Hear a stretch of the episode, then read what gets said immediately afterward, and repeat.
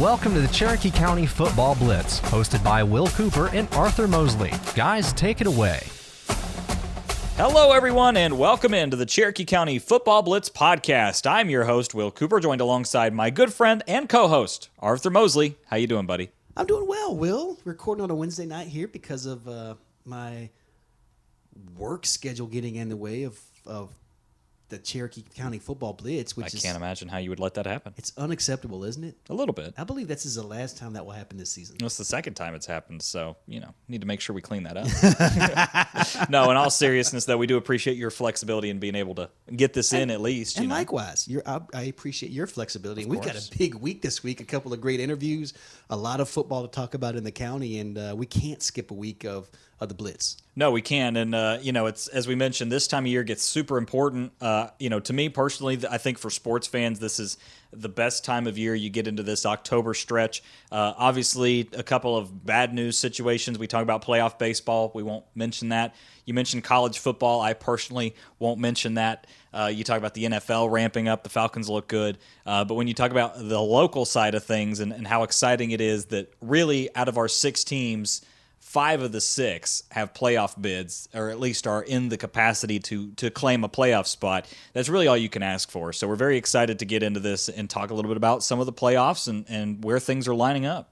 Yeah, we are. Will it's uh it's a great time of year. I mean, just sports in general. Like you said, there's some things that some of us would rather not talk about. Right. Uh, I, you know, I, I would almost love to have Dave Garner call in to talk about the Falcons. He doesn't have anything to be chippy about right now. That's true. So he, he ought to be in a good mood, and uh, uh, we should be able to catch up with him at some point uh, to talk about the Falcons. But in all seriousness, this is a great time of year. This is this is kind of where the the the you know the rubber meets the road in essence at least in georgia high school football will we're down to our last three weeks of the regular season and uh, there's still a lot to be decided as you mentioned five out of the six county teams still have an opportunity to clinch a playoff bid Yeah, and we should mention a little bit of uh, clear up some controversy. Uh, we are doing Etowah and Allatoona is our Cherokee County game of the week. Originally, we were scheduled to do River Ridge and Rome. Uh, we collectively, as a staff, got together. Um, it wasn't necessarily we felt like that game won't be competitive, but we will see River Ridge twice in the next few weeks. So we, we felt like we have not been to Eagle Mountain but once. We knew we were going to go back to River Ridge. We felt like this game with Etowah and Allatoona would at least be more balanced on paper. And it would also be something that we would be able to visit Eagle Mountain for the first time since August. So, Sure. so we want to check the the bases on that one. So that's why we made the switch. Hopefully, most people aren't too upset about that. Uh, of course, as we do on every broadcast, we will keep updated on the other games going on, and we'll we'll keep people updated on the scores throughout the night.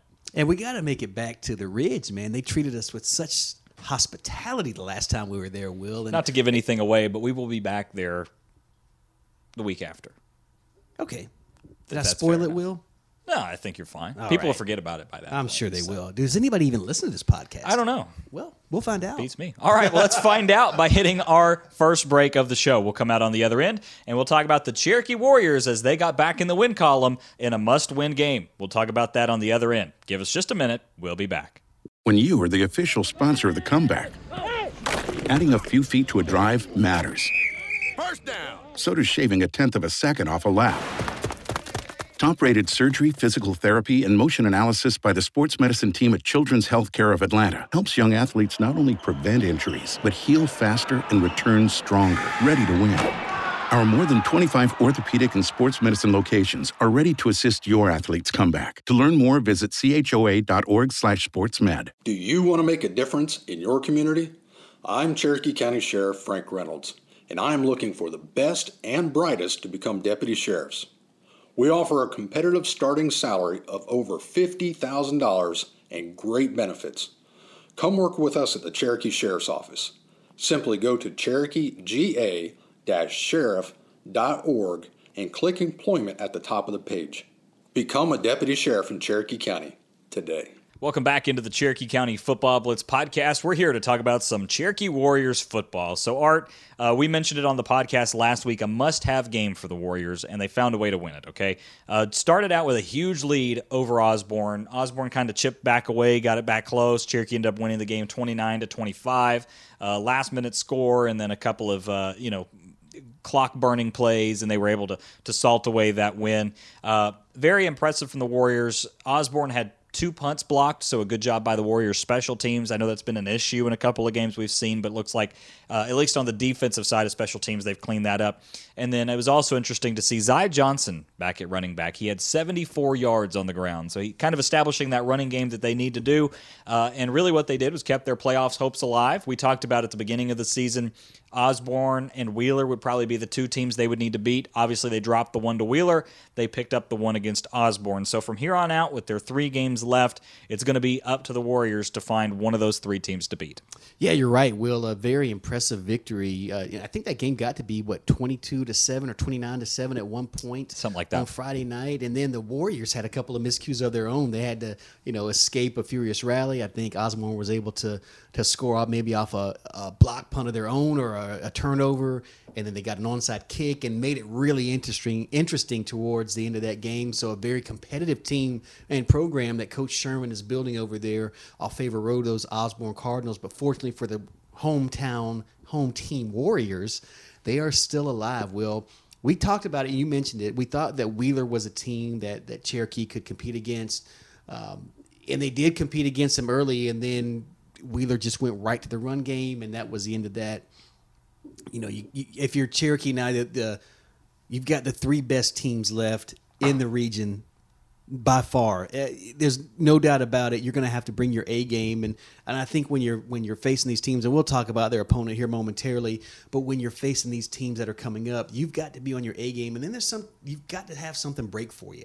And we mentioned that with Cherokee before in that non-region portion of the schedule, and nothing really broke for them. They had some things break from their last week. Right. They helped them get over the hump. They're going to have to be on top of their game, force some turnovers, and I mean, the the bugaboo for Cherokee this year has been the run defense, and I tell you what, two of the three teams they they have to play have really turned it around. I think uh, Makari Bodiford for Walton had a one a, you know a come coming out party with over 200 yards rushing, and then uh, the the North Cobb has a, a couple of running backs that are uh, putting up big numbers as well, and so that's a problem if you're a Cherokee, you know, going into those games. I think you have to take that one week at a time. And and you, I, I, know Coach Shaw and his staff realize that they know they've been gashed a couple of times, and and they, I expect them to put together a game plan to to to be around. I think if you're Cherokee, you just have to get to the fourth quarter and be competitive, and and maybe something turns for you. And all you need is to win one out of three. Yeah. Uh, so there's a little bit of a caveat to that win one out of three. Well, uh, yes. Yeah. Technically you kind of need to win two, not necessarily. You need Wheeler. You need to, help. You need help. Right. So, so the problem is there are two teams that are going to be knocked out of the playoffs. Okay, it's a six-team region. So we've been saying Cherokee needs to win two. Cherokee needs to win two. Cherokee needs to win two.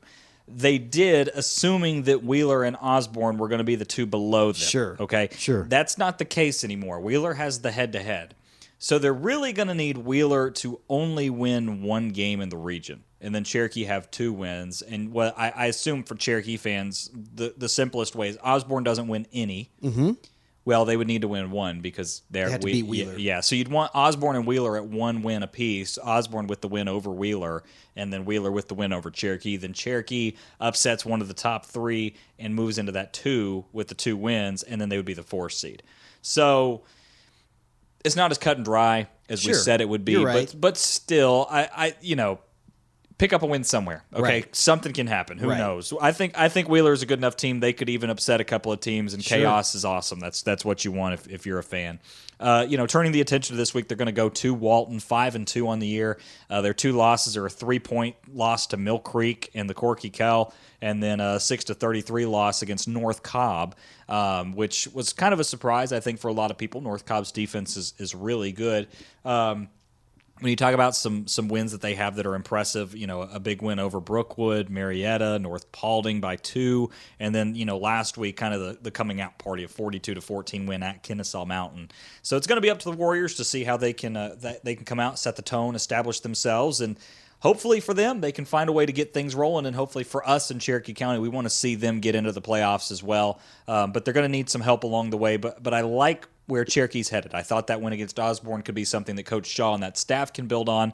Hopefully they can, and hopefully they can find a way to pick up that third win of the season, and that's what they would need to get into the playoffs. Yeah, you're right, Will. Uh, fortunately for Cherokee, they didn't play Walton last week because I think they got a, a mouthful and uh, from Coach Brunner over there after only putting up six points to a, a, stout North North Cobb defense. But I think we we all expect a little bit more out of Walton. And then last week, Kennesaw Mountain ended up being the whipping boy. I don't I don't yeah. know if we any I didn't see that coming, um, but uh, I, I think that Walton is probably refocused after that game against North Cobb and and it's going to be tough sledding. Will they've got a very good? We talked about their running back Makari Bodiford. Uh, they've also got a very good quarterback in Jeremy Hecklinski, and Jeremy Hecklinski has been taking snaps. He's a junior this year. He's been taking snaps since he was a freshman. He started sharing time as a freshman, and now he is ready to rock and roll, and the show is his. And uh, he's been doing a fantastic job. We know defensively they've got linebackers like Ryan Anderson and Ashton Woods, and also a familiar name that we know of. Yeah, Matthew, Matthew Trainer. In the secondary for them as well. Uh, joined alongside a guy like Aiden Jackson, a, a defensive back, 5'11", 140, one, excuse me, 175. So very uh, a, a, very capable Walton team of, of go, going deep in the playoffs. They love to put up a lot of points, and so I think that you know if Cherokee's going to win this game, it's going to have to be a track meet unless the defense – really shows up and shows out. Will. Yeah, I agree, and it hopefully it will turn into that, right? Hopefully that's what you want. Well, yeah, because their secondary is going to get tested. Hecklinski's already thrown for over two thousand yards this season. Yeah. Now Cherokee's Cherokee's secondary is really good, but you're exactly right. I mean, when you talk about the teams they've played, it's uh, it's going to be tough for the Warriors. Let's get right. that right. When we mentioned, oh, you just need to win one. Okay, that, yes, we kind of say that tongue in cheek, as in you know you do only need sure, to win one. The, mathematically yes yeah right then you have to look at who you're playing against and the numbers that these teams are putting up and that, and you see the challenge all right it's it's these are at at some point in time in not just in the Turd Ferguson poll, but in, in, just about every poll in the state, these three teams are or have been ranked this season. Mm-hmm. Uh, Cherokee number four in my power ranking. Agree? No, they are number five in my power ranking. Okay. All right, I don't disagree with you. Okay. We'll move into the next segment. We're going to talk about the Creekview Grizzlies and their loss to Sequoia and how they look to rebound against Woodstock this week. Give us just a minute. We'll be back. With Northside Hospital, you can look forward to new beginnings, look ahead to comeback seasons, and look up for hope and strength. Northside welcomes you into our community of care, guided by one clear direction a mission to heal. Led by our expertise in maternity, heart, cancer, orthopedics, and more, you can move into tomorrow with confidence. For a healthier future together, look to Northside Hospital. There's been so much talk about distracted driving, you're probably sick of hearing about it. Well, we'd rather you be sick of hearing about it than lose your life doing it. The caring staff with Soseby Funeral Home in Canton reminds you that we all have to go sometime, but don't rush it. Wait your turn and don't drive distracted. Keep your hands on the wheel, your eyes on the road, and make sure you stay alert and arrive alive. Drive safely and help us protect our teens. They're the only future we've got. Brought to you by Soseby Funeral Home, honoring life from 191 Jarvis Street in Canton. Welcome back into the Cherokee County Football Blitz podcast. We're getting ready to talk about a little Creekview Grizzly football. So, uh, Creekview dropped a tough one to the rival Sequoia in the Battle of East Cherokee. We were had a chance to be there for that game. Uh, if you liked defense or old style football, uh, that's what it was. As a matter of fact, we were done off air by 10 12. Okay, to give you an idea of how quick that is, the quickest we have been off air before that was 1102 we were 50 minutes ahead of what we normally are. So uh, that game was was lightning fast. Both teams wanted to run the ball. Both teams did run the ball, sometimes effectively, sometimes not. Uh, the punters were kind of the star of the show, and punting is what ended up being the difference. As our Schottenkirk Chrysler Dodge Jeep Ram player of the game, Ty Morris, came up with a huge block punt that set up Sequoia inside their own or inside the Creekview 30, I should say, and then the Sequoia offense was able to punch it in and win seven to three over there. So uh, look, the, the, story remains the same. I went on the, the Creekview on the Road diatribe last week. Uh, once again, I'm proven correct. Um, there is something about being on the road, and that's not listen. Listen, when I say it's on the you know on the road, I, I don't mean to discount the fact that River Ridge and Sequoia are good teams. I, sure, I don't want to do that. Sure, but when you talk about the fact that this Creekview team went on the road, got shut out by Cambridge, lost to Hillgrove by four, came home and then turned around and only lost to Calhoun by five, and then found a way to beat Allatoona, Etowah. You know, it was like day and night. And then they go back on the road and that the energy just went right. And then they they had that game against River Ridge that went into overtime. Good game by both teams, but it was different. It, the, the, it was just different. And then the same, I would say the same thing about this week. Creekview came out. They didn't look flat. I think Sequoia's defense did what it was supposed to do, and and, and you, if, if you didn't think Sequoia's defense was legit before, it's it's really legit now. Um, but there's just flat on the road, so they're going to have the benefit of playing at home against Woodstock this week to to right the ship. Um, they're not out of the playoffs by any stretch of the imagination yet, uh, but I know that that loss is going to sting a little bit for those kids over there off Owen Store. Well, Will, you've got back to back weeks, and with which you're with the fact that you're within one score of winning those games. Now, right. it didn't the ball didn't bounce their way, and and you know.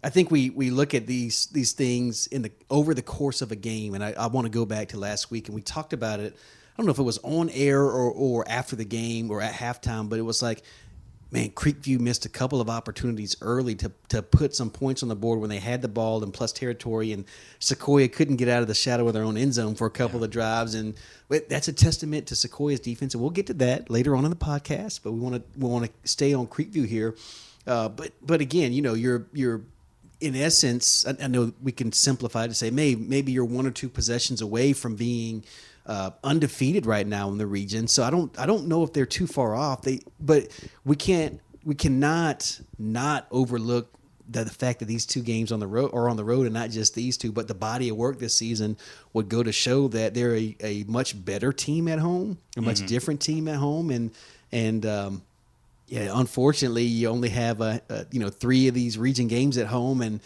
and the two on the road, man, you kind of wish you know it's a it's a toss up because I don't know if you if you play Allatoona on the road, what does that what does that game look like? Does it not end up in your favor? And and so that you know those are things that we can sit here and, and pontificate on all night long. With the, the fact is, Creekview's going to need in order you know we, as we look at their kind of playoff hopes, they're going to need to win this game this week. That's that's you know first, and they're probably going to need a little help because as we look at it, if if Allatoona goes undefeated you know, which is the rest of the way, which is a chance they could. Very possible, yeah. Uh, you know, they they would end up with two region losses, and uh, we'd probably have three teams with with two region losses, or if Allatoona won out, and Creekview would be the odd man out with three region losses right now. Yes, Assume, that's assuming that's a big assumption. Well, also that, that, Rome would win out as well. That's that's the assumption that Creekview when Creekview plays Rome, uh-huh. that Rome would beat Creekview. That's an assumption. Well, the also well, there's two ways to look at that. So there's also an opportunity if Rome wins out, they're going to have to beat. They would beat River Ridge, and that would move River Ridge down to two loss, three losses in the region, and that would kind of it would, it would muddle things up there. It would really depend on the Allatoona there, there's a lot that can go sure. on. Let's put it like that. Yeah, in three weeks we're gonna yeah right yeah for Creepy look it's it's really simple. You want to get in, win. I mean that that's yes. the simple part. Yeah. They got two games left. They're gonna play Woodstock at home, and then they're which they're gonna go in as heavy favorites. Now that doesn't always mean anything, but they're gonna go in as heavy favorites. Then they're gonna have to go on the road and play Rome. Okay, if you win both those games, you're in. Absolutely. If you lose one of them, or both, if you lose both of them, you're out. If you lose one of them, okay, we'll see. see. Yeah. Right. But but it's going to be up to everybody else to determine what happens. And and what they want, if you're a Creekview fan and and they do lose to Rome, you're going to need Sequoia to win out, and you're really going to kind of want River Ridge to win out because that would give Allatoona two extra losses. Etowah would pick up another loss in there, and there wouldn't be any ties. And they do have a they Creekview's advantage is if there is a a muddling of the fourth place, they do have the head to head over Etowah and Allatoona. So that would be their benefit there, but they're going to need a, a, little bit of help if they don't win out. Yeah, I, I would agree with that. And I, I think even if they do go one and one, you know, and I guess that's not winning out. So that's so right. yes, yeah, I agree with you 100. percent Will. All right, let's turn the focus to uh, this week. As we mentioned, they're going to uh, host the Wolverines. Uh, Woodstock comes in. Everybody knows the story on that one. Played probably their best game of the year against Etowah. Uh, put up 21 points and, and, found a way to do it through the air. They ended up, mm-hmm. you know, mm-hmm. having a pretty good game passing. Uh, running is still an issue for them. I think they only had 44 yards. We'll, we'll talk about that more on the Woodstock segment. Uh, Creekview's 0 5 when they rush for under 150 yards. Okay, so so that's a simple number for them. Get over that 150 yard rushing mark, control the game, control the clock, enjoy the fact this will be the last game at the Grizzly Den of the year, and move on and, and get ready to play uh, Rome. Now, hopefully for Creepy, they're not overlooking Woodstock because, as we mentioned, Woodstock's as hot as they've been all year coming off of that game against Etowah. So you can't just uh, exactly throw that away. But have to be careful if you're if you're Creekview coming in. Woodstock's definitely going to be hoping to play upset. Look, C- Coach Brent Budde does it again, right? He figures out a way to solve an offense, and they really limited Isaac Hubert. held held him for under 100 yards, I think, for the first time in three, four games. Uh, um, he had a stretch of, I think it was four games where he went over the 100 yard mark. Well, So- River Ridge, he didn't. Okay, so three. There was a stretch of three games. So back to back games, he was not able to, to go over hundred. Um, and really, I thought he was really limited last week. And, and I can only suspect that the Woodstock uh, defense will look to load the box and and force Austin Guest to beat them through the air. They had a little bit of uh, trouble last week with passes just out of the reach of, of of their receivers, maybe timing off just a little bit for the Grizzlies. So they'll have to get that fixed quick, fast, and in a hurry uh, to beat this Woodstock team who's, you know, we, we forget, we, we talk about them and we'll say more, but Adonis Garcia is still lurking back there in, in the secondary. Yeah. And he's he can be a game changer for Woodstock. So for the young quarterback to, um, he's going to have to figure out a way. We, you know, we know they didn't have Schubert uh, last week, so that that's a question mark coming into this week that we don't know about. And he's been an impact player for them, so there's some question marks around this this Creekview team this week. But if they can get this is another game though. I, I think if they can get to 21 points and they win the ball game, Yeah. and I, I think their defense is good enough. Again, we talk about offenses and offenses struggling. And I know Creekview's lost the last two games they played, but their defense has been pretty, really Yeah. good those last two games also. So we don't want to to to stop and, and, and just to be poo pooing on some teams because Right. they're not winning. Right. Um, but we we do need to recognize, you know, that hey, defenses travel and Creekview's defense is pretty darn good. Will And Creekview's defense travels very well. Mm-hmm. That's that's one thing you can always take on the road. The offense seems to be the problem, Right. Right, Right. now for them. Uh, Creekview number five, in my power ranking. number five. Wow. Unfortunately for the Grizzlies, as we mentioned in the purely mathematical rankings, they have dropped a lot of home games and picked up away games. They're not they're not a good away team. Uh, I know they're going to play Woodstock at home. That will benefit them greatly, and they will probably move up very rapidly next week because they're going to they're going to drop. I think the game that they will end up dropping is the Calhoun game. Okay. So unless unless Woodstock just plays the best game of the season, then Creekview will probably pick up a few extra points and points allowed against the average, so they, they will definitely move back up. Um, but yeah, they the, the the road struggles for them have really hurt them a little bit, and dropping some of the better teams that they played early have also hurt them in, in the strength of schedule on the back end. Creekview is still number three in my poll. Very impressed uh, taking the number one team. Yeah. Really holding the lead in that game for almost 40 minutes Mm-hmm. uh, of, of play time. I think once they finally got the field goal. Um, so yeah, I was I'm still impressed. I don't I, I'm not down on the Grizzlies. I think there's a the, the future is still bright even this season. Yes. Um, but um, And I yeah. should say the same thing once again. The the, the rankings simply look at the last five games, Mm-hmm. and and the rankings don't tell the whole story, obviously. And it, all it is is a mathematical reflection of what's been put out. So uh, I'm with you. I don't think the Grizzlies are done this year at any stretch of the imagination. As we mentioned, two wins, you're in. Uh, a one win, one loss. You know, you figure it out later. Uh, two losses, you are out. But I, I, I think I think the Grizzlies have the opportunity to to come back and, and find a way to get into the playoffs. And uh, you have to feel like if you're the crossover region, that region five, um, is it region five or region seven? it's Region Five. Region five. Yes. Um, you'd be kind of upset if you're the you know if, if if they do fall to four. If you're Langston Hughes, you look over and you think, wow, we get to play Creekview. Yeah. That's not an easy first round matchup. It's not, but if they look at the numbers like we look at them and see, all right, we get them at home, we might have, Right. we have a, a certainly a better opportunity. Yeah, or you know Douglas County or whoever ends up being Sure. the number two. That's another difficult number three. Sure, You absolutely. know, there there's certainly Absolutely. some easier number threes that are out there. So looking forward to seeing what the Grizzlies do. As we mentioned this uh, this Friday, they'll be playing Woodstock at home. So if you want to go watch the Grizzlies, they'll be at the Den for the last time this year. So make sure you go and check that out. Uh, all right, well we'll jump into the next break. We'll come out on the other end. We'll talk a little bit of River Ridge Knights football. So give us just a minute. We'll be back. At Foundation Financial Insurance and Wealth Management, we believe that your insurance protection and wealth management plan go hand in hand. We start by shopping your insurance with highly rated companies to find you the best combination of price and protection. With that plan in place, we can then work with you to develop a tailored financial plan. Whether you need to save money on insurance or you need a full financial plan, call us at 678 880 9571 or come by 250 East Main Street, Suite 104 in Canton for a no obligation consultation today. Securities and advisory services offered through Packerland Broker Services Incorporated, unaffiliated entity, member FINRA and SIPC. The number one magazine to read is Enjoy Cherokee. This beautiful full color seasonal publication keeps you in the know with articles about interesting people, fun events, hot restaurants, and cool ideas. Enjoy Cherokee is for busy people who enjoy a lifestyle magazine worth reading and keeping. You'll find Enjoy Cherokee available at most high traffic locations and mailed free to homes throughout Cherokee County. Join the thousands who don't miss a single issue. Follow us on Facebook and find issues on enjoycherokee.com. Ask for a free publication and enjoy.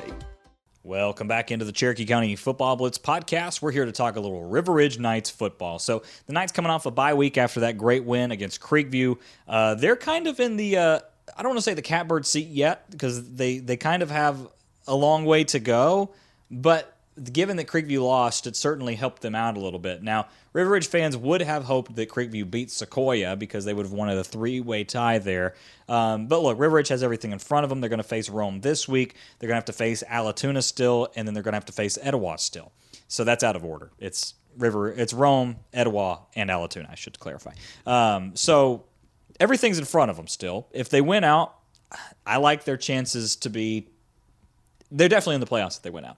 I like their chances to even pick up a home playoff game, possibly, depending on what Sequoia does, because Sequoia is going to benefit from a bye week this week, and then they will turn around. They'll play Allatoona and Woodstock.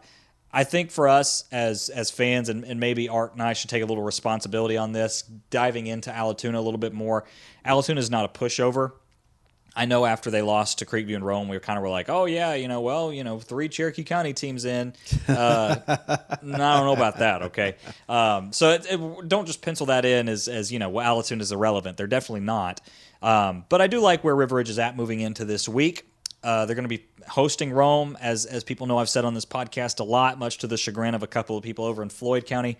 Rome historically does not travel to Cherokee County well. They're four and five all time, making the trip over here to the friendly confines of uh, our beautiful county. Uh, they are a one and one against River Ridge, and the point I'll go back to is 2020 when River Ridge really kind of put the smackdown on Rome in that playoff game. 42 to 10 was the final there. So things have changed since 2020. Obviously, the the scenario's different, the game's different, the teams are different. Um, but I, you know, I, I do like where River Ridge is at. This is going to be the toughest test of the year for them. I will say that they've been a little bit tested so far. I mean, I, I do think, as we mentioned, and, and the memes were great last week, that River Ridge has played a little bit of a cupcake schedule. All right, out of a, out of a couple out of a couple of teams in particular, we'll we'll talk about Sequoia and Creekview being the exception to those rules. Wow. Um, but you know, I mean, once again, was it the win over Pope that made you think that this was the the schedule to end all be all, or was it the three point win against Sprayberry? Ow! I think it was a three point win against Creekview.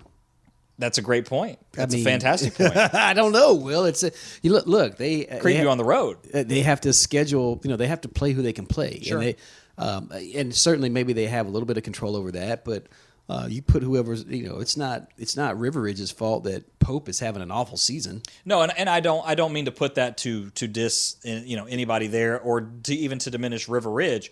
The point that I'm making is that when once again the rankings have a strength of schedule base, it just does, River Ridge doesn't have that strong of a schedule. Okay, just comparatively. Um, for anybody wondering, River Ridge is number two in the power rankings. Everybody can just take a deep breath for a minute. Wait a minute. Are you are you okay? I'm fine. I'm the fine. math is finally getting better. I see. apparently. um, so yeah, I mean, but but let's you know let's turn the attention a little bit to Rome. Um, as as I mentioned, River Ridge maybe not as battle tested as a team like Sequoia or a team like Creekview that had to face that Calhoun Cedartown type team, but I do think they have the opportunity a little bit to to to implement themselves and really turn this season into something to remember. Okay, so if they beat Rome, look out. All right, River Ridge is really good, and I, like the fact that River Ridge is home in this one. Uh, if River Ridge wins, they're going to move into a three-way tie with Roman Sequoia at one loss, and there would be Once again, a three way tie because River Ridge would have the win against Rome. Rome would have the win against Sequoia. Sequoia would have the win against River Ridge. So there'd be a three way tie that would have to be resolved later. If River Ridge loses, they pretty much move into second um, with little chance to climb over Sequoia or Rome, or moves into third, I should Right, say. yeah, yep. Uh, they move into that spot where they're going to have to play second fiddle to Sequoia and Rome, and they would need a little help from Allatoona or another team later down the line. So that that's pretty much the base here. I think if River Ridge goes into this with the expectation that this win allows them to host a home playoff game if things go right, then they should be fired up for this one. When you get to play a team like Rome, you should always be fired up, hoping they are. Um, Rome is quality. The one thing I'll say about Rome, hard to get information on them for you and I. They they like to keep things close to the chest. They don't really particularly like to put out stats or film or anything that we can tell people what to expect. Uh, we know the names, we know the recruiting, we know the fact they're going to be walking in with four or five Power Five recruits getting ready to play. But hopefully, River Ridge will be able to accommodate that. And if there's one coach that I know of that if you gave him a week and really two weeks because they had the bye week, Sure. to prepare for a team, Coach Michael Collins may be the best coach to prepare week in and week out for a game plan to stop a team that has the talent like that. You're right, Will. We've seen it uh, over the past three years, three, four years, as, as we've had a chance to watch Coach Collins and the River Ridge Knights. Will, you talked about the bye week last week. It was good to see some of those River Ridge players out in Hickory Flat, uh, kind of slumming around watching that football game last week. And, and I think that was one of the, the, the at least if you're on this side of the county in 6A, that's probably the- you know the, the biggest matchup. And and I'll call him out. Jackson Head, we got a chance to, to speak to him short briefly while uh, at the game, and a couple of us other his other teammates there uh, at Skip Pope. Willie, take a look at. Let's continue that conversation. These teams have met three previous times, okay, and the margin of victory has not even been close. Right. Uh, you know, Rome has a uh, twenty, uh, oh, shoot, a thirty-six point margin of victory in the first matchup, forty-nine in the second matchup, and then uh, excuse me, River Ridge has a thirty-two point margin of victory over Rome that last time they came to Cherokee County. So a- against River Ridge, they're one and one coming over to Cherokee County. Right. Okay, so I know you mentioned that Rome's record is maybe marginal at best. Yeah, when I mean, they not you even might mention that, yet. But I, I got to think that that um, this Rome team is probably not buying what you're selling. That's fine. I don't need them to buy anything that Okay, I'm selling. As a matter of fact, this is not a Rome podcast. you're uh, right, but it, they are they are playing Rome. Well, yes, I understand that. Here- Here's my thing. Rome is obviously going to be the favorite. Rome obviously has the more more talented across the board. Mm-hmm. Okay, Th- that all doesn't necessarily make or break a team when it comes down to high school football. Mm-hmm. And once again, there is a certain line where the Jimmies and Joes can only make up for so much X's and O's. And I'm not trying to diminish the Rome coaching staff. Rome has a fantastic coaching staff. We've seen that through the year. But if you look at the Carrollton game, right now I know Carrollton's not River Ridge, but Rome is beatable.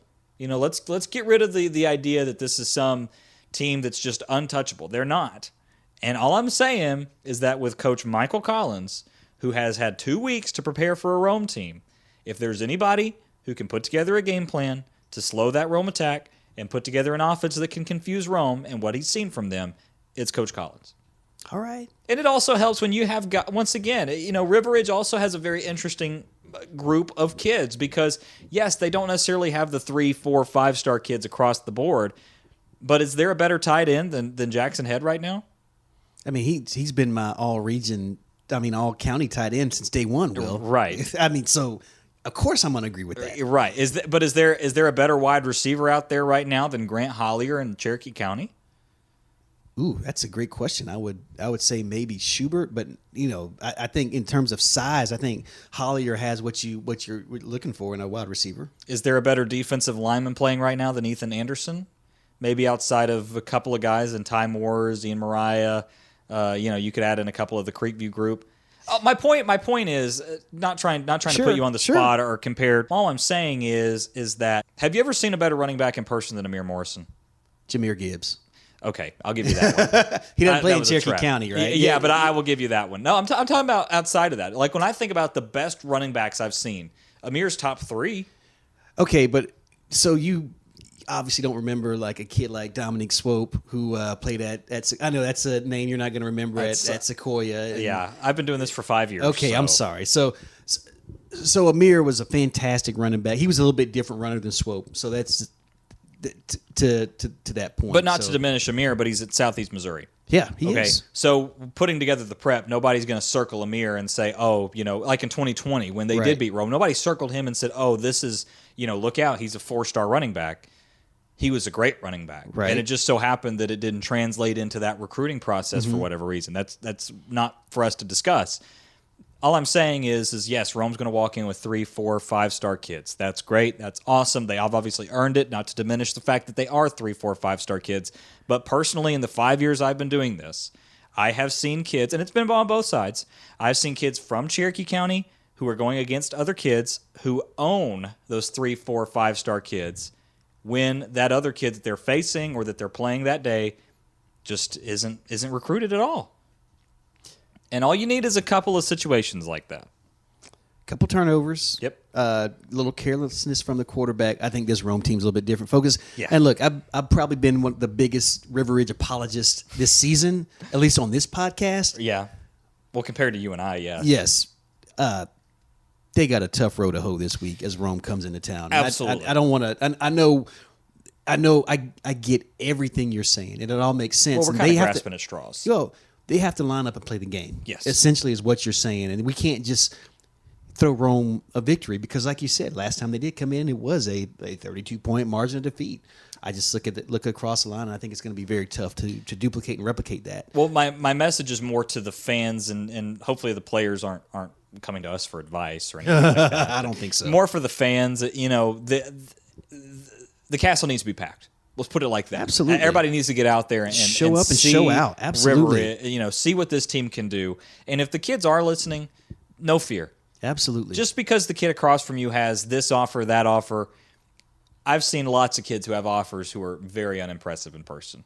And then I've seen kids, imp- as you mentioned, Jahmyr Gibbs. I don't think I've ever watched a high school football player more impressive than Jahmyr Gibbs in my life. all right. All right, that's all I'm trying to say. Okay. All right. So as I- we as we mentioned, River Ridge number two in my power ranking. So hopefully, uh, and likewise, no, they stay at number two this week Yeah. Uh, with the bye week. They stay at number two. and they picked up a couple, a little bit of ground against Sequoyah. Okay. So not that that matters at this point, Sure. but they did pick up a little ground in the rankings. So all right, let's hit a break. We'll come out on the other end. We'll talk about the Sequoyah Chiefs. Give us just a minute. We'll be back. At Woodstock Furniture and Mattress Outlet, we don't have locations across the country. Our stores are right here in Georgia. Our customers aren't numbers, they're neighbors. Your kids probably go to school with our kids, and chances are your furniture is our furniture. So the next time you're thinking new living room, dining room, bedroom, or new mattress, think Woodstock Furniture and Mattress Outlet, Georgia's furniture and mattress superstore. For nearly 30 years, locally owned, Georgia grown. Welcome back into the Cherokee County Football Blitz podcast. We're ready to talk a little Sequoyah Chiefs football. So, uh, look, Sequoyah to me is as impressive as a team as, as we could ever consider. Started out with that, that you know horrible record to start things out, zero and three, tough losses. But you talk about those teams they lost to, right? You talk about Lambert, you talk about Rabun Gap, you talk about Cedar Cedartown. We've done this d- day in and day out. Then there are other losses to Rome, okay, Right. and they had some they had some sickness issues and some injury issues in that game. Uh, they, they took care of business against against Creekview. They held Creekview under 200 total yards. Creekview never looked like they found their footing doing anything. Uh, there were a couple of times where Creekview had guys open, and that secondary chased them down. The closing speed of guys like Ridley, you know, Darling, Hancock on the back end did a fantastic job. Kilburn even Chase Kilburn Absolutely, a little yep. bit. Uh, very impressed with that secondary. Of course, we we've sung the praises of Ian Mariah. We've talked about Ty Moore as our player of the game. Both those guys do a fantastic job. Devin Beaver's doing a great job rotating in there as well. Um, and then the the linebacking core that comes up and really kind of solidifies that as well with a Gundele, um, Steele, you know, all those guys that we've mentioned a little bit now at this point. So credit to Sequoyah once again. As I mentioned on the last segment with River Ridge, you can have the three, four, five star kids. That's great. Not to discredit that. But this Sequoyah uh, or Sequoyah defense right now is playing as a collective unit. They're showing that they have the ability to do what they need to do day in and day out, and for that reason, they're number one in my power ranking. Tell you what, man, I catch a lot of flack from Coach Brent Budde about not having a whole lot of respect for his defense, and and I got called out again on Friday night and, and, and asking, "Am I a believer?" I mean, I tell you what, they don't get off the bus and scare you to death, but the way they scheme, you talked about Coach Collins offensively and, Yeah. and putting together a scheme. The way they scheme defensively is, has been absolutely amazing, and they've got some guys that just get after it. And I was impressed. You mentioned this already, Will, but the the Chiefs, uh, winners of, of uh, four out of their last five games this season, they they have trouble with the those those teams that are at the top of the the rankings. But look, right now they are sitting pretty for a you know they've got to win out and they'll be they're on by this week um, but they are sitting pretty for a home playoff game right now and that's something that i did not see going into this season three words you know it's kind of as a as a as a coach over at a rival school from cherokee i don't really like to say but they've got this little chant chiefs on top and right now in Cherokee County, the Chiefs are on top. They're number one in my power poll. And shout out to quarterback Colby Martin. Yeah. Uh, hemmed up on one side of the field, reverses his course, and scores the only touchdown of the game last week. Proves to be the game winner. But let's back up a few plays before that. And Ty Moores with a phenomenal job on special teams blocking a punt. And we mentioned this on the air. This is one of my favorite lines. I'm on the field trying to give him the his award and talking to he and Coach Budde and and and Coach Budde is like, hey, you know, he he tied. This is let me set this up for you. He comes to me and says, hey, we're not scoring points. I'm pretty sure I can block this field goal. Hadn't practiced that all you know that that block or that particular package and rushing the punter all season long. And he just gets in there and looks like I don't know who was assigned to block him, but Moores was like a man on a mission. He was. I, I felt like he was almost back there to get the snap to the punter. I mean, he was just back there so fast. So credit to him after playing a full game. I mean, there's a defensive lineman who's been working both sides, even at defensive line and tight end, and he's able to make the play of the game, in, in my opinion. And then Kobe Yeah, Martin sure. there to, to get that touchdown. Yeah, I mean that's the only knock you could have on Sequoyah, right? Is is the offense right now seems to be lacking a little something, uh, whatever that is. Now look, they've faced a couple of good, really three great defenses back to back to Sure. back in River Ridge, uh, Rome, and then And Creekview, Creekview, yep. right?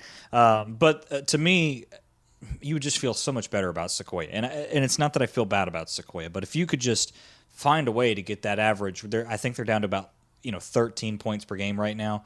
You could find a way to get that average to 17, 20.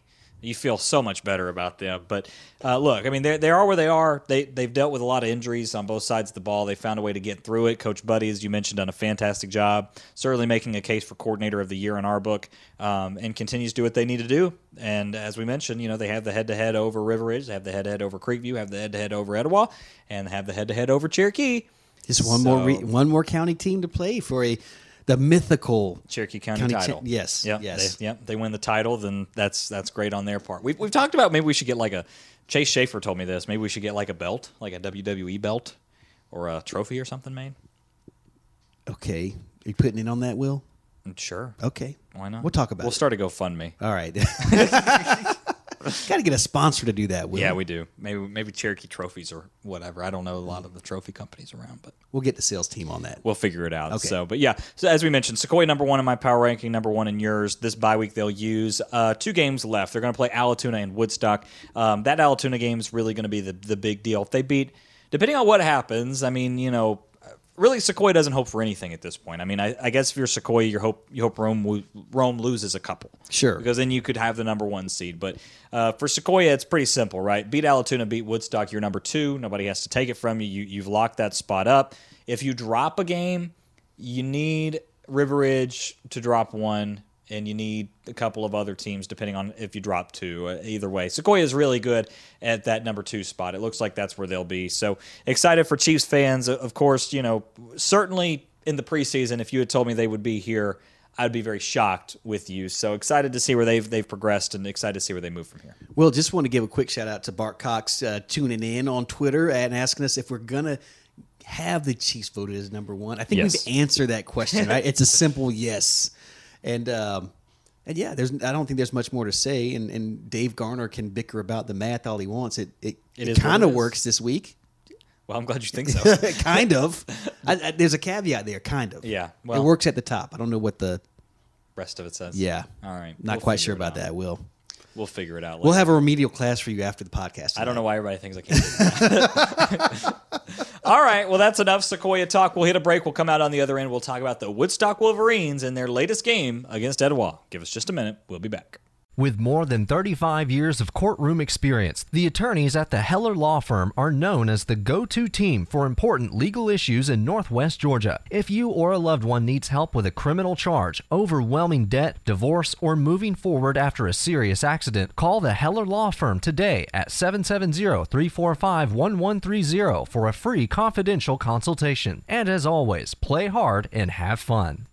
Welcome back into the Cherokee County Football Blitz podcast. We're going to break down a little Woodstock Wolverine football for you. So, uh, last game against Etowah, uh, kind of a tough one, but also in the same way, kind of reassuring. So, first of all, the Battle of, of Town Lake, we expected it to be more competitive than Woodstock has played in the past.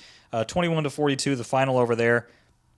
A couple of bright spots we should mention, though. First of all, uh, had 217 pass yards. So so Dan Cuomo's taken back over Mhm. a quarterback. It looks Yep. like most of the time. He's done a good job filling back in there and and getting the job done.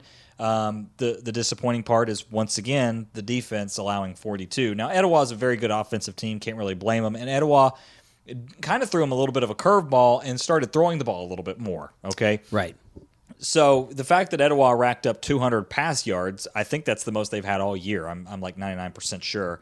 Woodstock kind of had to adjust on the fly, but Woodstock found a way to get things done. Two passing touchdowns, one on the ground.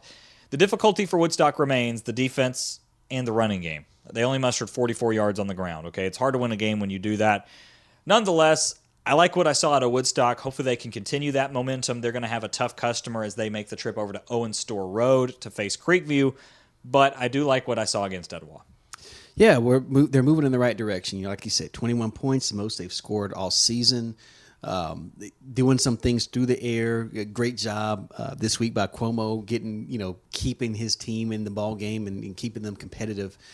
Uh, and it's just uh, we say it week in and week out. There's just growing pains going over there right now, and you you played probably one of your best games of the season, uh, and now you have to go over there and face probably a really angry Creekview team. I would think so, yes. Uh, and so it doesn't. It's not not that any other opponent has been easy uh, this season for Woodstock, and so you've just got you got to find a way to stay in that game. Uh, one, I think number one, first and foremost, if Woodstock's gonna gonna pick off Creekview this week, they've got to take care of the football. They cannot. They've got to limit or be plus in the turnover margin, and so if they can find a way to get to, to to Austin Guest, if they can find a way to get Isaac Huber to cough up the football, he hadn't done that yet. I don't want to give him an announcer jinx. I just, right. yeah, I just think that's probably a little bit hard to do uh, with that young fella. But um, uh, they, those are things that they're going to have to do. Find a way to get an interception, something like that, and and, and and or put some pressure on Guest. And we know that Creekview is not going to go out there and, and throw the ball around the first, you know, eight plays of their, you know, of, of all of their possessions, they're going to try to establish the run. So will Woodstock look to load the box, and can they stop Isaac Hubert? And can they, you know, those are things they're going to have to do. But first and foremost, protect the football, and then again, your offense is going to have to sustain drives to help your defense out a little bit because, the, you know, defense is on the ball, chase, you know. What you don't want is for Creekview to have a drive like they had against Etowah, or we saw it at Sequoyah and we saw it at River Ridge, where they take the ball and they take six, seven, eight minutes Right. off the clock, uh, methodically moving down the field with Isaac Hubert and that big offensive line just wearing on your defensive front. Well, uh, the one thing I'll say for Woodstock is Cravy's not going to come out and surprise them. You know what Cravy's going to do, Right. And, and it's up to the to the Wolverines to to be up to that. I mean, that's plain simple answer. There's there's no other way around it. That is what it is. Cravy's going to run the ball, and they're going to throw the ball a little bit on the back end of that with play action. There, there's no no trickeration going to go on from Creekview on this end. So up to Woodstock, right? I mean, it's going to be a gut check game. I think that's that's kind of the the method to playing Creekview is is it's it's gut check time. So uh, Woodstock, look, I mean, not necessarily completely out of playoff contention, but they they would need a lot of stuff to happen. With four losses, I think they're out of it. Yeah, I mean, it's not mathematically impossible, but Okay. they would need a A lot, lot of things to right. Okay. So I'll leave it at that. All right, I'm going to be practical. Okay. And say they're they're in the role of spoiler at this point. Yeah, I would say so. Uh, number six in my power ranking. Likewise. All right. We'll move on. We're going to jump into our Cherokee County game of the week. That is the Etowah Eagles as they host the Allatoona Buccaneers. So we'll talk about Etowah's last game. Give us just a minute. We'll be back. Piedmont Mountainside Hospital has been a leader of quality medical care in Georgia with the second longest straight A leapfrog rating in the state for 14 consecutive years and consistently ranking in the top five Atlanta hospitals in patient excellence. Piedmont offers a wide range of services and specialties, including imaging, cardiac rehabilitation, and general surgery to meet the acute and long term needs of the community. In addition, Piedmont Mountainside offers 24 hour emergency and intensive care in Jasper and in Ellijay. Choose Piedmont Mountainside. Real change lives here. Welcome back into the Cherokee County Football Blitz podcast. I'm Will Cooper, joined alongside Arthur Mosley, here to talk a little Etowah Eagles football. So Etowah has moved to five and two on the year, found a way to pick up their first region win. Uh, now we should say found a way. Keep in mind they played Creekview at home and Sequoyah. Okay, so they mm-hmm. played two of the better teams in the region. Um, and it's it's all in front of them. That's the message to Etowah fans, all in front of them. We'll talk about that in a, in a later segment a little bit. Uh, they found a way to beat Woodstock 42 to 21. Uh, I think for Etowah fans, they'd probably like the defense to have come out a little bit stronger against a Woodstock team that hasn't scored 21 on the year. But 42 is a nice number for them on offense. First of all, one guy I want to point out, and then one stat I want to point out. So first of all, Joe Hercacho. He okay. was a guy that we talked about in the preseason, found 108 yards on the ground. So All right. Cacho got a little bit more involved than usual. Uh, Reese Weir, the Buffalo, seemed like he was contained more to the inside in that power run. He did get two rushing touchdowns, mm-hmm. so you can't just deny that. But it seems like maybe a little bit more thunder lightning combo, getting some guys involved. Uh, and then the other thing, too, 200 passing yards for Etowah and two passing touchdowns. Mahoney found a way to really pass the ball more effectively than he has in the past. If Etowah can continue to do that, they're going to be a very dangerous team.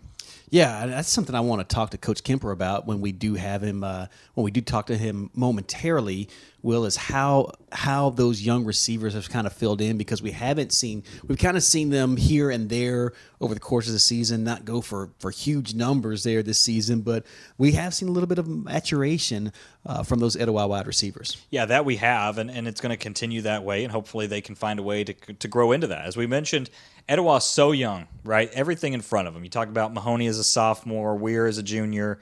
Uh, you know the, the the palette of wide receivers they have out of the five guys that they target. I think three of them are sophomores. Mm-hmm. Uh, you know, Catton being one of the guys that's more of the elder statesman in the room. Um, so Zazara, uh, Wiedner.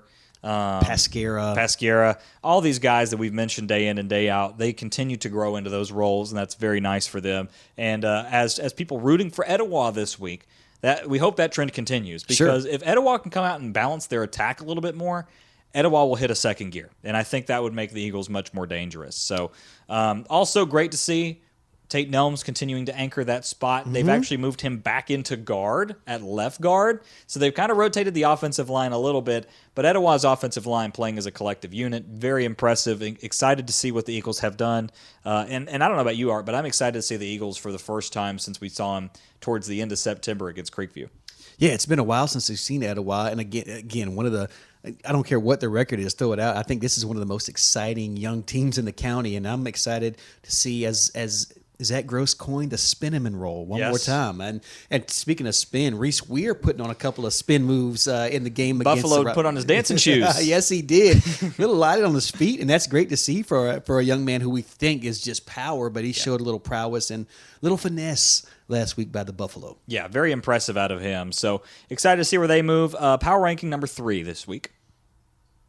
Etowah is at number four in my power rankings. Okay. They're they're behind Creekview, and I, I look at that head to head, and that's where they they kind of settle in this season. I understand that, and uh, as I mentioned on the Creekview segment, Creekview dropped a couple of games and replaced them with away games. Mm-hmm. Creekview historically not great away. Matter of fact, plug it into the predictor.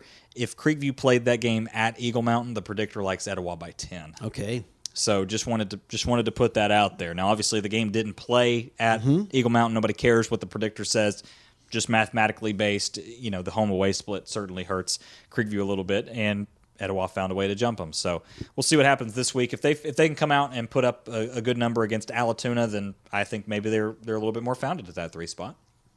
Yeah, I could see that. I could see that. That certainly might play into some things, but uh, yeah, we'll see. Well, the best way to find out how they're going to handle the Allatoona Buccaneers is to talk to the head Eagle himself. Coach Matt Kemper will be joining us here in a moment, so we'll send it to a break, come out on the other end, and we'll sit down with the coach and talk about his team. Give us just a minute. We'll be back. Feed all the hungry people in your life at Culver's of Hickory Flat. Their signature butter burgers are fresh, never frozen, and the frozen custard is the perfect treat. Culver's of Hickory Flat is locally owned and operated by local people who care about our community. Their passion for fresh food is as strong as their love for the community. They're proud of where they're located and how their local roots have made them who they are. Get fresh food now at Culver's of Hickory Flat, 6778 Hickory Flat Highway.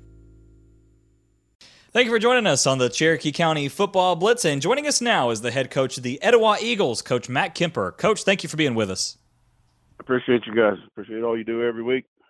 Coach, before we talk about the Allatoona game coming up this Friday, we should talk about last week. You guys had a chance in the Battle of Town Lake to face your rival in Woodstock. Talk a little bit about your performance as a team and, and how you feel about the team coming in to this week and this Friday. I mean, I was just was extremely pleased with the way the kids played. I mean, that that game, you know, you throw the records out the window, and uh, I think like we've talked before, Woodstock gets extremely fired up to play us. And, uh, you know, it, it's always a one touchdown game. So the fact that we were able to pull away a little bit, you know, uh, I thought was a real credit to our kids and you know our assistant coaches. They did a great job getting our kids ready. They came out and executed, and uh, just happy for happy for our guys. Coach, it seems like week in and week out, t- when we talk about Etowah football, we talk about Xavier Mahoney and then the Buffalo Reese Weir, at least offensively speaking. But it looks like guys like Will Zazara had a big night receiving against your rival Woodstock. Can you talk about Will and even a guy like Malone Pasquera and the rest of your receivers and, and their development and how they've contributed to the team this season? You know, Will Will certainly did have a big game. Um, you know, he was our offensive player of the week. Uh, gets the gets the free chicken finger meal from Cheeseburger Bobby's for that. Um, gotta, gotta get yeah, gotta give him a little plug there, you know. Um, yeah, absolutely, Coach. You got to give him a plug, and we can certainly help you out, help him right, out with those uh, chicken pretty, fingers. They're pretty good, uh, but you know, I mean, the good thing about that group of receivers is it, it, there's there's been a different one almost every week. I mean, if anything, you know, Malone Pasquera has has been pretty consistent because he he's kind of Mahoney's security blanket, if you will. You know, if he if he's scrambling around, he he finds a way to find Malone, and, and Malone finds green grass and gets gets open and gets football. Um, but you know, when if if the defense is concentrating a little too much on one of them, um, then then the other one steps up. So we've been real pleased with that all year. Um, you know, they're really they're mainly sophomores. We got one senior and one junior of that group, and uh, you know I'm hoping they're going to be good players for us for for years to come. Coach, kind of to follow up on Art's question there, uh, you guys passed for a lot more yards, up to 200 last week, a little bit more than what you usually do. Uh, was that kind of part of the game plan coming into it, or was that more of a situational thing that, that Woodstock forced you into? I mean, I think it was what they were going to do to to try to take away our run game. You know, they really loaded the box up. Uh, I mean, they're that they're that three three odd stack defense anyway, and they're they bring a lot of pressure. Uh, but they but they kept you know their their pony or outside backers, whatever you want to call them, in the box, and we're limiting the run game. So that meant we got a lot of one on one on the outside, and uh, the guys exploited it. You know, I think we'll see a similar thing this coming week. Of um, you know, Allatoona is very very stout in the box on defense, and know, we need guys to make plays out on the perimeter. Coach, we haven't had a chance to speak to you since your game against Creekview, uh, but when, when Will and I did that game, we were extremely impressed with your corners, Jameer Maxime and Frank Mosley. Uh, can you talk about the impact that those two young men have had on your defense and on your team as a whole? Oh, they're they're they're you just don't even you have you don't have to think about them. I mean, they're they're guys that are going to go out there, are going to be consistent, they're going to perform every week. Um, they, you know, they're leaders on their defense, leaders on our team, and uh, you know, Frank's been a three full three year starter. Jameer has been really about a two and a half year starter, and uh, you know they're they're guys that are versatile. They're long. They're athletic. They're really really smart football players. Um, got great FBI or football intelligence, and um, you know they're they're guys that we just they're staples of our defense, and we're glad they're on our team. Yeah, coach. The, uh, another thing we talk about is the run support, and we had a chance to see uh, Frank Mosley's film a little bit and how impressive he was as a defensive back, not just in pass coverage but also in run support. Yeah, and you know, I had a college coach stop by the other week, and um, obviously took him and introduced him to Frank, and uh, you know, that's the thing. You don't you don't know what what his future is going to hold. You know, is he going to stay as a corner? Is he going to get bigger and become a safety? He's going to get even bigger than that and possibly become outside linebacker. I mean, he's, he's athletic and he's certainly not afraid of contact. He, he'll get involved in run game, get you know, and be a be a lockdown guy in the pass game. So we're just we're just hoping we can find him a, a place to continue his his career. Well, Coach, we're very excited to see your team this Friday, and that's where we'll turn our attention as you guys will host Allatoona. Talk a little bit about the Buccaneers when they come to town and, and what kind of challenges they present to your team and your program.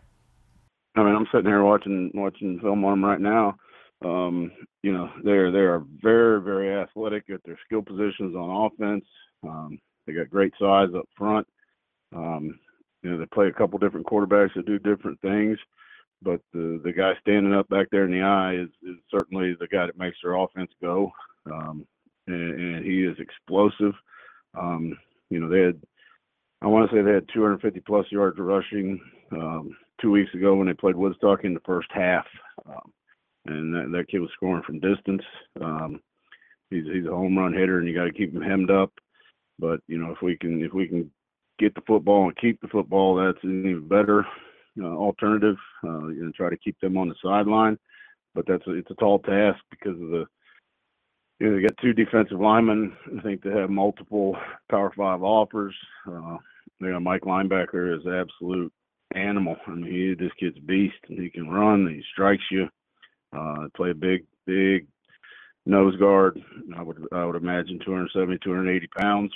Um, and it's going to we're going to need to be balanced. Obviously, have no turnovers and play field position football. Try to drive, and, and that's that's a challenge for us because that's not really how we're built. I mean, you know, as the course of the season shook out, when we, we scored a lot on big plays, uh, which is hard for an old man like me because you know I like to, like to keep the football and grind the clock and game be over at nine thirty. Coach, you're exactly right, and looking forward to being on Eagle Mountain this Friday, and looking forward to seeing your program again as you guys take on Allatoona. All right, well, we'll we'll lay out the red carpet for y'all. All right. Thanks so much, Coach. You always do. Thank you, guys. So that was Coach Kemper. Coach, thank you again for being with us. Uh, you know, Coach Kemper's getting a little bit more uh, familiar with us. I think. I think he's able to cut up a little bit more than when he first got in, and uh, you know, we're always glad to hear that, and it's always fun to hear to uh, to talk to Coach Kemper about his team.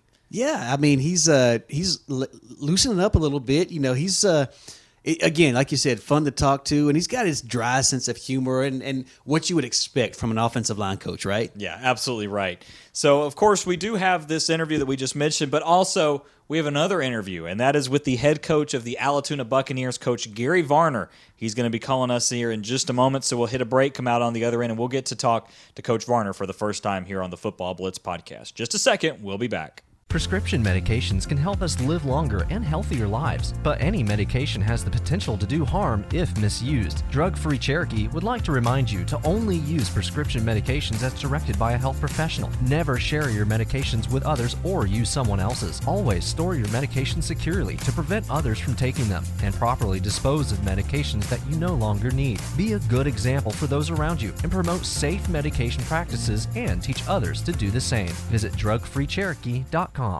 Joining us now on the Cherokee County Football Blitz podcast, Coach Varner, the head coach of the Allatoona Buccaneers. Always a privilege to be able to talk to a coach out of county. Coach, thank you for being with us. No problem. You guys having a good night? Yes, sir. So far, so good, Coach. Uh, doing well. All right. Coach, thank you for being with us. It's always good to talk to a coach that's out of county, and we appreciate you taking the time to be with us. Uh, I want to ask the first question. You, your record is not necessarily where you wanted it to be at two and five, but you guys have played an extremely difficult schedule with some state powers. Talk a little bit about your message to your team over the past few weeks and, and how you've liked the progression of your team coming into region play. Well, uh, the the message has been pretty consistent. Is you know the the whole goal is can you get better as the year goes on. Uh, that was the message, and can you get to Thanksgiving. That's the other message. So we're just telling them that everything's still in front of you. It doesn't look good. Obviously, you never want to be two and five and and playing as bad as we've been playing, but we haven't lost them. Their attitude has been good. Um, but sooner or later, like you can't make mistakes for, I mean, make excuses for losing all the games we've lost. Like we could have done this or should have done that. So either we're a really bad football team or we're going to get better. That's basically the bottom line. Coach, when we think of Allatoona Buccaneer football, historically we think of you know a physical, tough, bruising team that uh, guys may not be the most flashy, but you're going to line up in that I formation, which I absolutely love, and you're going to just be really physical. You've been able to have that uh, that kind of mentality or that culture throughout the entire life of the program, uh, the uh, 15 years of the program. What has enabled you and your staff to do to to keep that culture running at that same consistency over the course of the program? Well, in some ways, you get you get really lucky as far as um, opening a new program. We were really blessed to have. Uh, when you open the program, we were blessed to have a group of coaches that really haven't left. So basically, about ten of the twelve guys have been here the whole time for 15 years, which doesn't happen very often, and that uh, builds continuity. And we've just been we've trying to stay true to the formula, even though this year, you know, we have changed up a little bit um, just because of how poorly we've been playing. We feel we had to change some things around, but you know, the message early on when we were taking our lumps was, you know, being a new program is you, you we might lose games, but we want to be the team no one wants to play. That's kind of been the motto since the beginning. We've always kind of kept that way, and so they just try to be a physical football team. The kids buy in, and they just pretty much know what expect what's expected. Coach, you have a very interesting perspective on things here in Cherokee County, as obviously the old Region 6 6A included Creekview, Sequoyah, and River Ridge, as the new Region 6 6A has included Etowah and Woodstock. What have you seen change in Cherokee County from the outside and also here in North Georgia as a whole? I think um, the biggest difference from you know three four years ago is the number of teams that are good. I mean, they've all improved a lot. You can kind of tell that, um, especially the offenses, you know, for the most part, and it's pretty much everywhere in the state, but the offenses are getting much more sophisticated. They're getting more athletes on there. Um, and uh, really, from the top to the bottom, Cherokee schools have gotten a lot better. Um, so it's not just been one, it's been all. So I think the region's very difficult.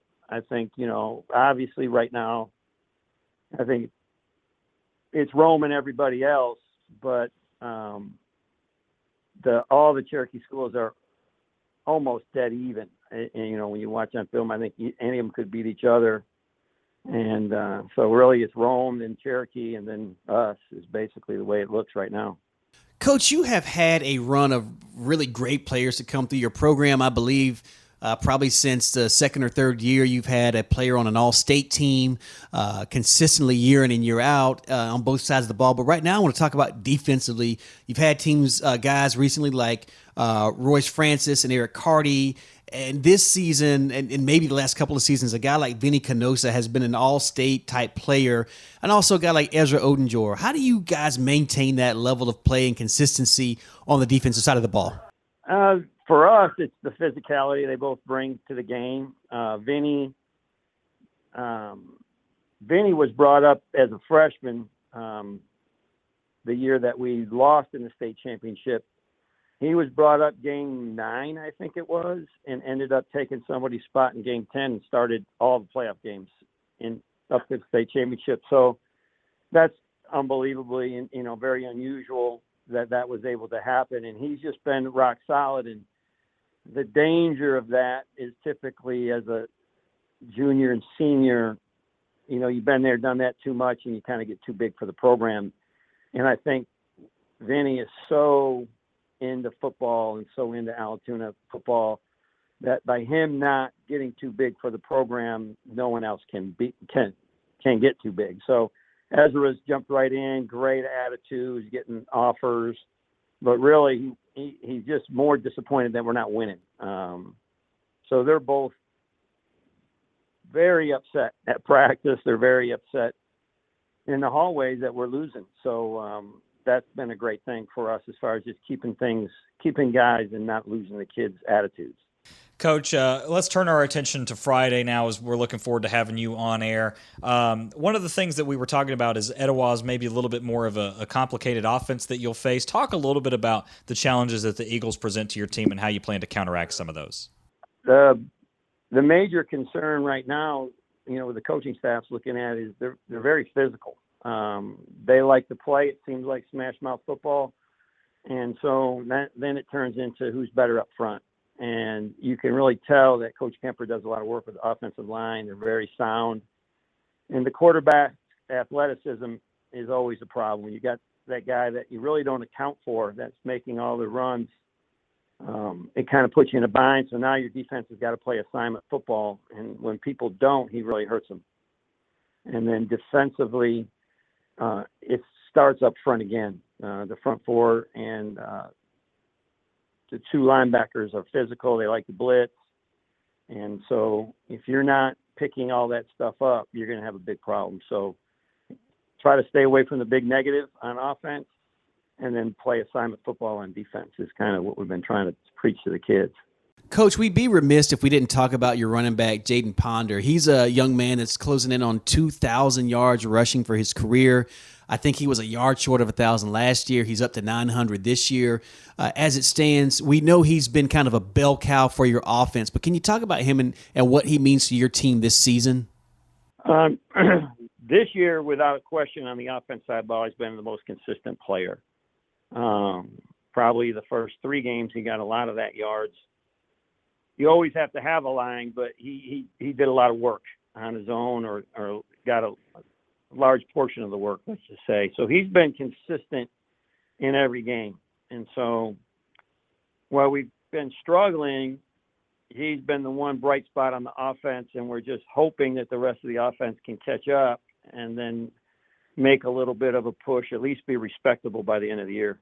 All right, well, Coach, thank you so much for being with us again. We always appreciate when coaches from outside the area agree to come on. So, a special thank you for uh, joining us th- this evening. All right, no problem. You have a great night. And a special thank you to Coach Gary Varner for being with us here tonight. Our first time we've had a chance to talk to Coach Varner. Um, kind of picked up a little bit of a, a New, uh, a New York accent. We had to look up his bio there and see where he was from, but he's out of New York. But uh, you know, he's known for having a great program over there at Allatoona. He's been there for the entire time that Allatoona has been playing football. You mentioned for 15 years now. Uh, has a state title to his name. Very well respected in the area, and easy to see why with that interview. Yeah, easy to see why. And the, the thing I picked up on Coach Varner, Will, is the standard is the standard. And I think that they're not, he's not making any excuses and he's not sugarcoating anything for Allatoona right now. Uh, they, they have struggled this season in his eyes and they're not meeting the standard and he's you know i think that's one thing that's important is that that, that you don't change the standard in any program right you you need to be where you want to be and that's how he's got to coach his guys up. But it was very impressed. You know, Coach Varner, they, they started playing football in 2008 over in Allatoona. I don't think their first year was a, a, a full region schedule, but he's been there the entire time, Will. And that's I, I think that's extremely impressive by, by Coach Varner.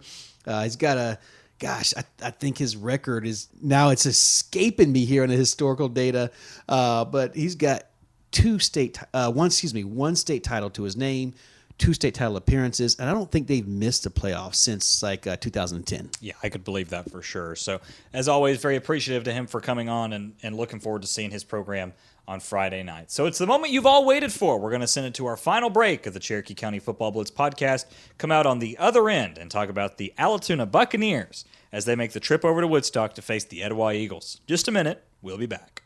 At Shottenkirk Chrysler Dodge Jeep Ram in Canton, we know you give us the privilege of selling cars and trucks in North Georgia, and that's why we make it our mission to give back to our community. I'm David Booth, General Manager. Join us October 27th for our annual Trunk or Treat celebration. We hope you can join us for some family Halloween fun, and we want to make it a great celebration. We hope to see everyone at the dealership October 27th for the great Halloween celebration. Shottenkirk Chrysler Dodge Jeep Ram, Liberty Boulevard, Canton. Welcome back back into the Cherokee County Football Blitz podcast, and we're here to talk about our Cherokee County game of the week. That is the Allatoona Bucks as they make the trip over to face the Etowah Eagles on Eagle Mountain. And one thing we should mention about these couple of teams is there's a few differences. First of all, Etowah comes in five and two, and Allatoona comes in two and five. Both teams are one and two in the region, and both those wins are against Woodstock. So there's a couple of similarities, but a couple of differences, and it really comes down to this. Etowah is a more of a high flying, no pun intended, scoring offense, and the you know the defense does what it needs to do. Allatoona, on the other hand, is going to be defensive first, and they're going to have to score enough points to compete on back end. So the challenges are a little bit different for both these teams. I do have some numbers, if you will allow Yes. me to elaborate Please, for a minute. Please. All right, so Allatoona is two and one when they go over 200 rushing yards. All right, the only exception to that is they uh, ran for 204 against Creekview and lost on that last second field goal. And they are two and zero when they rush for three touchdowns or more. All right, so their two wins come on those two scenarios, right? Over 200 rushing yards and three touchdowns or more. Etowah is 0 and 2 when giving up over 200 rush yards and three touch three rushing touchdowns in a game. Obviously, that's Creekview and Sequoyah is when Mhm. that happened. Their two losses. So there you go. So the key to this game is very simple.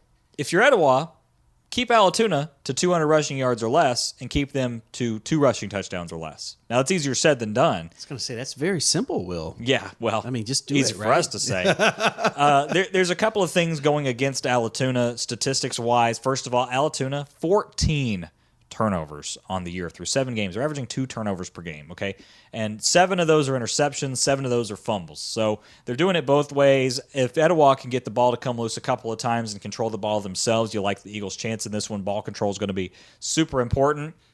The other question is going to be kind of what we talk about with Sequoyah and maybe even Creekview at this point. If Etowah gets up 14 to nothing, does Allatoona have the offensive firepower to get back in a game late? It's probably going to be a little bit difficult, but they do have a game breaker at running back who can change. We've seen him break open games and change games in you know the blink of an eye, and that's Jaden Ponder. And we talked about him a little bit with Coach Varner on the interview. He's at 900 rushing yards on the season. As I mentioned, he was I believe one shy of a thousand last year. Mhm. You got to believe with with uh, three games left, he's going to find a way uh, to get over the thousand yard mark. I don't think it's easy because if you force if you force Allatoona to throw, they have shown a propensity to turn the ball over. I think that the couple of quarterbacks they run out there have thrown seven interceptions. Again, that's probably not a number that is uh, high on uh, Coach uh, Varner's. Uh, hey, I like to see this list. Right. Uh, so, uh, so again, I think that they're going to struggle, and it's you know Tyler McGuire and, and Sadiq Teal are going to have to find a way to take care of the football when they do throw it in the air. Allatoona is a team more often than not they're going to line up in the I, the offset I. They're Yeah. going to send a man in motion. It's a very traditional looking offense. A thing I love to see. It's Will gonna be a fun game. we're gonna have we're gonna have two different styles. We're gonna have the stand in the pocket quarterback, hand the ball off, five formation, three yards in a cloud of dust, and we're gonna throw the play action ten times a game and see what happens. Versus Etowah, which is gonna line up spread, shotgun, mobile quarterback, option plays, screen plays, all the stuff. It's going to be really kind of like if you took a team out of 1975 and compared them against a team of today. Sure. Uh, now, obviously, Allatoona has a little bit better athletes than you know when you consider old school football had whatever. but they still this is going to be a different style of ball. One thing I will say, Etowah has accustomed themselves to playing with four down linemen. I believe they will do that again. I think Mhm. they'll rather run that four two um, defensive set, which they will need to do. Uh, Allatoona, on the other hand, is also a four down lineman team. It'll be interesting to see if they stick to that or if the spread forces them to three down linemen and they have to bring in a couple of linebackers. Now, when we talk about Allatoona's defense, they got a couple of kids on Allatoona that are very impressive. Uh, you know, we talk about the big uh, linebacker and the big defensive tackle that Coach Kemper mentioned on the interview over there. Of course, we are talking about uh, TK Smith Uh, and TK George, I should say, and Vinny Canoso. So Vinny Canosa, excuse me. So both those guys, Canosa with 57 tackles and four sacks, and then George up the middle with 11 tackles, but really kind of the run stopper that allows Mecky Buchanan on one side and Ezra Odinjor, I believe is how you say his name, on the other side. So the defensive end is very impressive. All that being said, it's really going to come down to the offensive line for both these teams, like it does in every game, honestly. How well is this Etowah offensive line going to be able to block for the Buffalo, for uh, Cacho, for obviously Mahoney when he gets outside? And then, you know, an element that I think two weeks ago didn't really matter, I think it matters now. And speaking to Coach Kemper about it, I think it's the passing game. I think it's going to be up to Etowah to find a way to pass for 200 yards again. If they're able to do that, you really like the Eagles' chances. I think Etowah wants this to be a higher scoring game. A lower scoring game does not favor their style of play, nor does it favor their defense being on the field for a long time. Allatoona, on the other hand, would like to see this game be 17 to 7, 17 to 10 going into the fourth and keep it close in ball control. Yeah, I would agree, Will. We, we talked about a guy like Vinny Canosa. Coach Varner talked about him in, in, the interview, and, and what we didn't get to say is he is a this he's a two time All State uh, uh, honoree. Right. Uh, and, and, that's impressive. We, we, heard a little bit of his story coming in and, and, and taking somebody's spot as a freshman. You just don't see that that often. And somebody who's got a lot of pride in putting on the, uh, the red and black and silver for the Buccaneers. I agree with you. I think this game is going to be one in the trenches. One thing that is interesting to me is Allatoona's offensive line is not as big as what we're used to seeing out of these guys, and it's just I think that's just probably cyclical right now yeah. uh, for the Buccaneers. And so maybe uh, they don't wear down the Etowah defensive front as much as we've seen uh, other teams do when they've had success running against Etowah. And then conversely, can can uh, Etowah's defensive front control some of these big? This big defensive line is very impressive defensive line and really impressive front seven uh, for. And in the back end, we don't really talk about their secondary, but a few few guys back there, the Dekai uh, Garrett, Bryce Stack, Khalil Debrick, guys like that in the secondary uh, will have to keep their eyes peeled, let's say, because yeah. you can't get stuck in the backfield looking because uh, looking at the running back because we've seen the quarterback Xavier Mahoney just kind of pull that thing and, and leak out the backside, and if there's no contain, you're gonna have a, a long night. It's gonna be very difficult. And I know we probably look at Mahoney getting off the bus and you say, we got this guy covered. It'll be very difficult to keep yeah. to keep Exy contained. Yeah, it's going to be an interesting game to see what the, the game plan is going ahead and, and seeing where both these teams come out on, on that end it should be exciting. We we talked about it. Styles make fights, and this yeah. is one that we just don't know what to expect. I mean, we we know what what both teams are on paper, but now how they match up, it just makes such a great great game. I think for us to call. Yeah, and then the two coaching staffs that are going to have to adjust to a couple of things they're not used to seeing. Right. I mean, you talk about scout team preparation. I mean it's hard to get a scout team for a guy like Jaden Ponder. And sure. it's hard to get a scout team for a guy like Mahoney and, and, and Weir and Cacho and all those guys Absolutely. that we know about. So, going to be interesting to see how they do. Going to be interesting to see what they can compare themselves to. Uh, we're looking forward to it again. That'll be our Cherokee County game of the week. Join us at 7 o'clock for the pregame show where we'll give all the predictions for all the games we've gone over here. And we'll also break down all of these games. Make sure you join us at 7.30 for kickoff. And also, if you're a fan of any of the other teams, as they are all in action except for Sequoyah, make sure you join us throughout the night. We will have score updates throughout the night and make sure that we keep everybody updated all the way through and get you ready for the playoff picture. Well, I know we mentioned this week in and week out, but if we've got some Allatoona Buccaneer fans sure. tuning into the podcast for the first time and they're not going to be able to make it over to Woodstock on Friday night, how can they listen in? Well, first of all, welcome to the podcast. Second of all, we do pride ourselves on not being too homerish. So yeah, hopefully, if you tune in, you you won't have to expect us just to call Etowah names or expect us to heap praise on Etowah if it's not due. We do like to think we, we can keep it in the middle ground as much as possible. Um, you know, all things aside, we do hope Etowah wins. But sure. you know, with, with mean, that being said, right? Um, yeah. So there's a few different ways you can listen to us. So if you're uh, if you're in Acworth, you're probably not going to pick up 101.1 FM, but we are on there. So maybe tune over your radio if you're interested. Uh, but we can always be found on WLJARadio.com. In the top right hand corner of the website, there's a listen live button. Make sure you click on the one that says 101.1 FM. That will take you to our signal. And then you can also ask your smart speaker to play WLJA, whether that be Google Home, Alexa, or your uh, Apple smart speaker. They will all be able to find us. Or if you are still on your phone and you're trying to connect it to the Bluetooth in your car or something like that, you're welcome to download any radio player app. So iHeart, any of those that are the traditional tune in apps, you can get those and find us on that app and you'll be able to listen to us as well. So everybody's welcome. Looking forward to it and hope everybody can join us. Likewise, Will. I know it's kind of cliche. We say this time of year, the weather is cooling down. These playoff races are heating up. Yeah. It is a great time of year. It absolutely is, and we're, we're looking forward to it. Looking forward to having the, the band back together, and looking forward to being back at Eagle Mountain for the first time since August. Absolutely. At least as a, as a game kicks off, the sun will have set over Well the said. horizon. Yeah, yeah. It'll be very different. Last time we were there, it was like 90 degrees and the sun was up. And this tonight, or well, Friday night, I should say, it will be uh, hoping that the sun is staying up for as long as possible. Sure. Low and the low is around 40. So uh, make sure you bring your uh, jacket. a nice, nippy night in Woodstock. That it will be. Looking forward to it. So I've been Will Cooper, joined alongside Arthur Mosley here. Looking forward to seeing you all on Friday night again, 7:30, the Etowah Eagles as they host the Allatoona Buccaneers. Art, take care, buddy, and remember, We're one day closer to Jesus. This was the Cherokee County Football Blitz. Make sure to join Will and Art next week for the next episode and each Friday night at 7 p.m. for the Cherokee County Game of the Week on WLJA 101.1 FM.